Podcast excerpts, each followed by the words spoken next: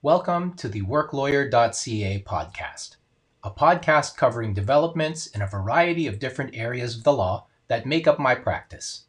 I'm Jeff Robles, a Law Society of Ontario certified specialist in civil litigation and a partner at Riley and Partners. I hope you find this episode helpful and informative.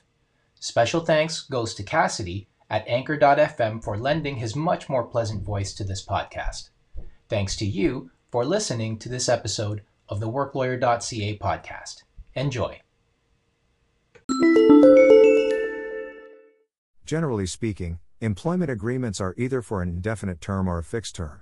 Either the employment relationship continues until the employer or the employee ends the relationship, or the employment agreement specifies a date when the employment relationship will end. A contract position to cover for a maternity leave is a good example of a fixed term employment agreement.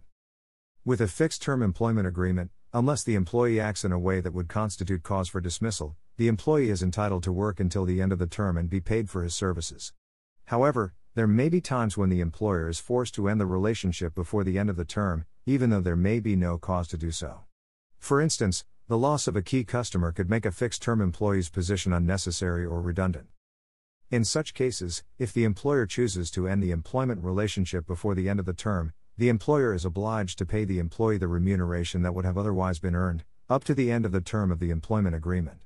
For example, if a fixed term employment agreement is terminated without cause two months into a 12 month term, the employer would be required to pay the employee the remuneration that would have been earned over the course of the remaining 10 months.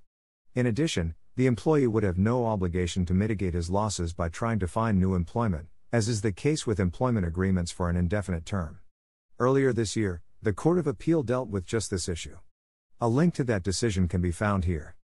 The takeaway from this case is that it is important, when preparing fixed term employment agreements, to consider including a provision that specifies a predetermined notice period in the event that it is necessary to terminate early and on a without cause basis.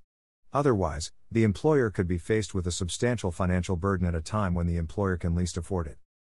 This article is intended only to provide general information and does not constitute legal advice. Should you require advice specific to your situation, please feel free to contact me to discuss the matter further. Thanks once again for listening to this episode of the WorkLawyer.ca podcast.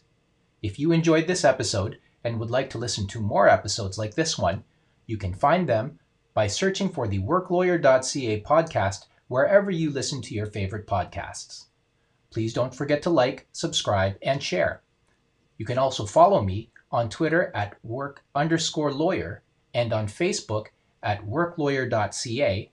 And feel free to visit www.worklawyer.ca where you can find articles and videos on a variety of legal topics related to my practice.